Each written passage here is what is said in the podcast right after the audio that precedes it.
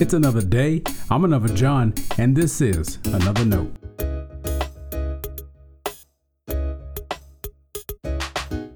Today's edition of Another Note is titled Think and Let Think.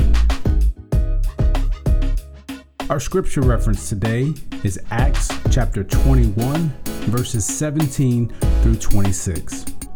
As always, may the Lord add His blessing to the reading and hearing of His holy word.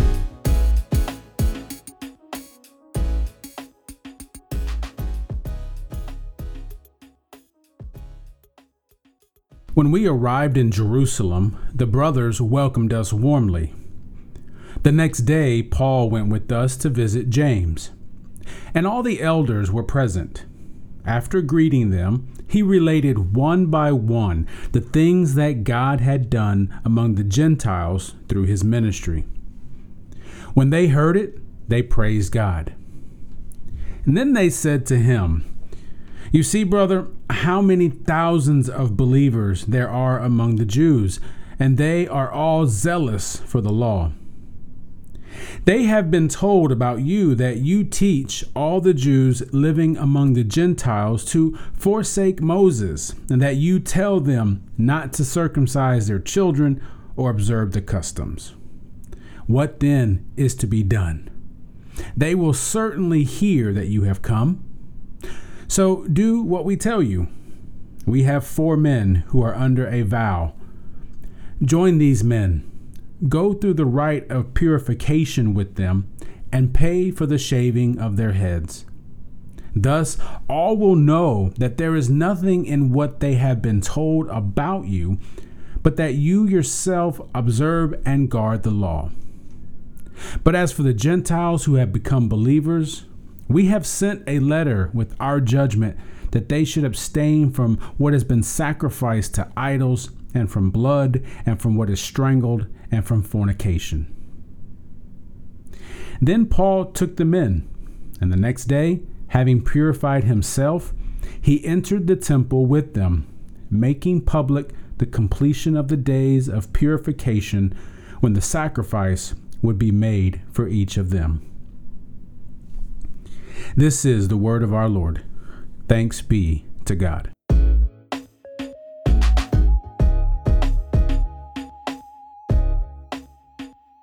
I am a United Methodist Christian. Many of you who read and listen to another note are as well. If you are not, I hope you don't find the first part of today's devotional unimportant. If you'll keep reading, you'll see how comparable our distinction is to yours. The original intent of dubbing someone a Methodist was to sneer at them. As a result, people had various ideas about who and what Methodists were. John Wesley was the founder of Methodism, one of the first to assume the Methodist identity. He wished the name would fade from memory. It wasn't going anywhere, so he thought it was important to share what characterized his goal.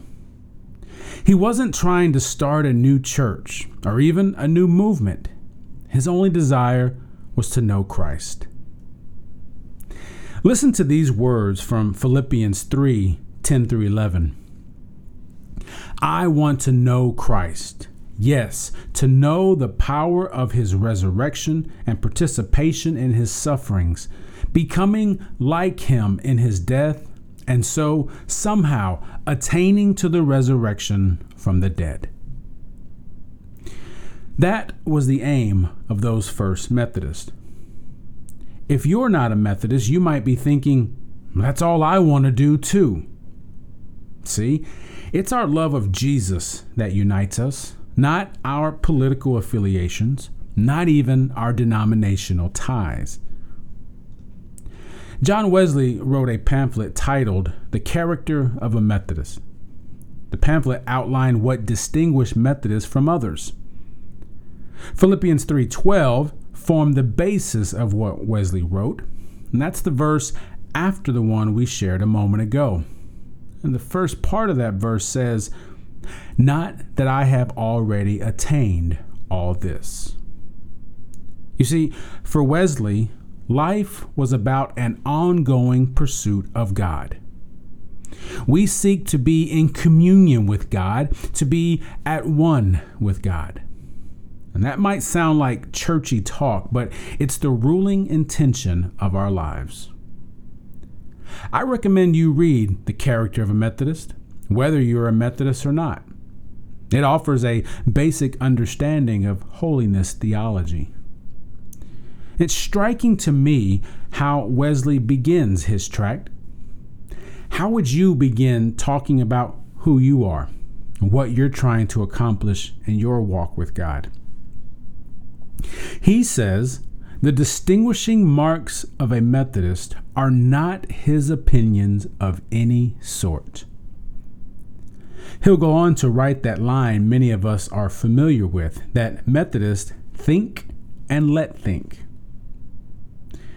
There's a lot more to say about what that means. For now, let's keep it simple.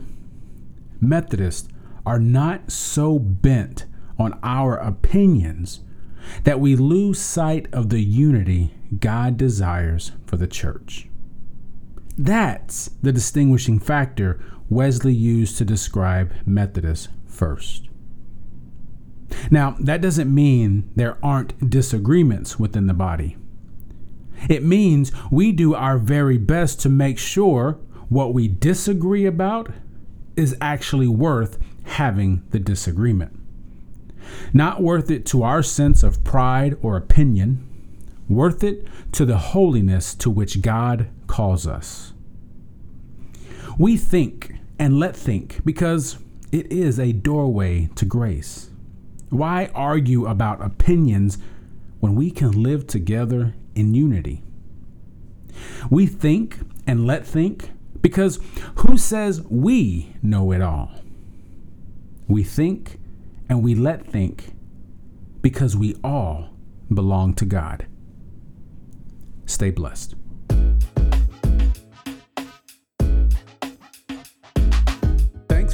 Always supporting Another Note. This is our daily devotional. I'll keep writing and recording as long as you keep listening and we keep growing.